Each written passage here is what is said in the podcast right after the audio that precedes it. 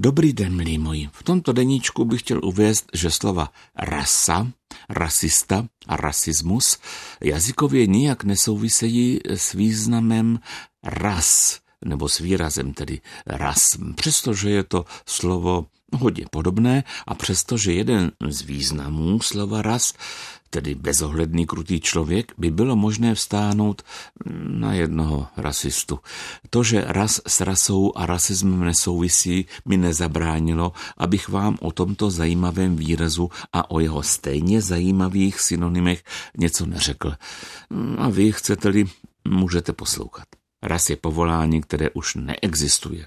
A najít v současných encyklopediích, co přesně bylo úkolem rasů, no tak to je docela složité. Heslo ras se tam vlastně nevyskytuje a jen v některých je odkaz na synonymum, které zní pohodný. Pod heslem pohodný pak najdeme například toto vysvětlení. Ras Antoušek, dříve majitel koncesované živnosti, pohodnictví, zabývající se odstraňováním uhynulých zvířat a pochytávání eh, potulujících se psů. No, jiný slovník dodává, že rasové neboli pohodní, čili antouškové, také utráceli nemocná zvířata. Toto povolání zmizelo, protože potřebnou důležitou práci, kterou rasové konali, převzali veterinární sanační ústavy zvané kafilérie. Řekl jsem, že práce pohodných byla důležitá a potřebná, takže bychom mohli předpokládat, že povolání rasů bylo úctyhodné a vážené. Nebylo. Svět je nespravedlivý. Antouškové byli pokládáni za lidi divné až nenormální, z čehož vychází dnešní užívanější význam slova ras. A teď cituji ze slovníku ras rovná se příliš přísný až bezohledný krutý člověk.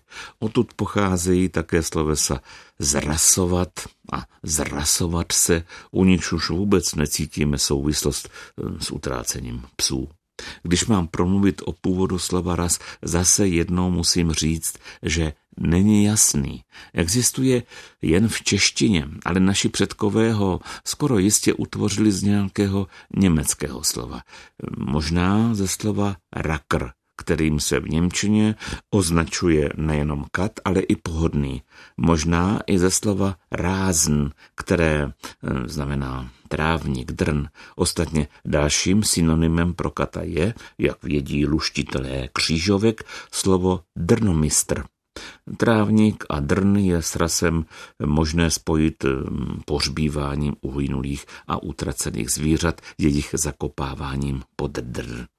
Hm, ani české pojmenování rasa Slovo pohodný tedy není etymologicky zcela jasné. Je dost podobné přídavnému slovu pohodlný a tak ho s ním někteří autoři spojují. Přesně řečeno, spojují ho s původním významem slova pohodlný, který byl vhodný, příhodný, užitečný. Raz byl pohodlný, tedy užitečný člověk. Jiní autoři ale tvrdí, že je tu souvislost se slovesem pohodit. Pohodný eh, sbírá pohozené mrtvoly.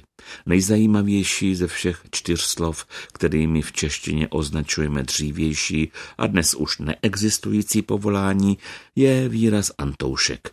Nejenom, že to slovo hezky zní, ale má také zajímavý původ. Jde vlastně o sloučení jména a příjmení jednoho pražského pohodného, který se jmenoval Anton Šek, no a lid si to spojil do jednoho slova. Antošek, Antoušek. No a my můžeme s klidem eh, tohle dnes už archivní slovo opustit.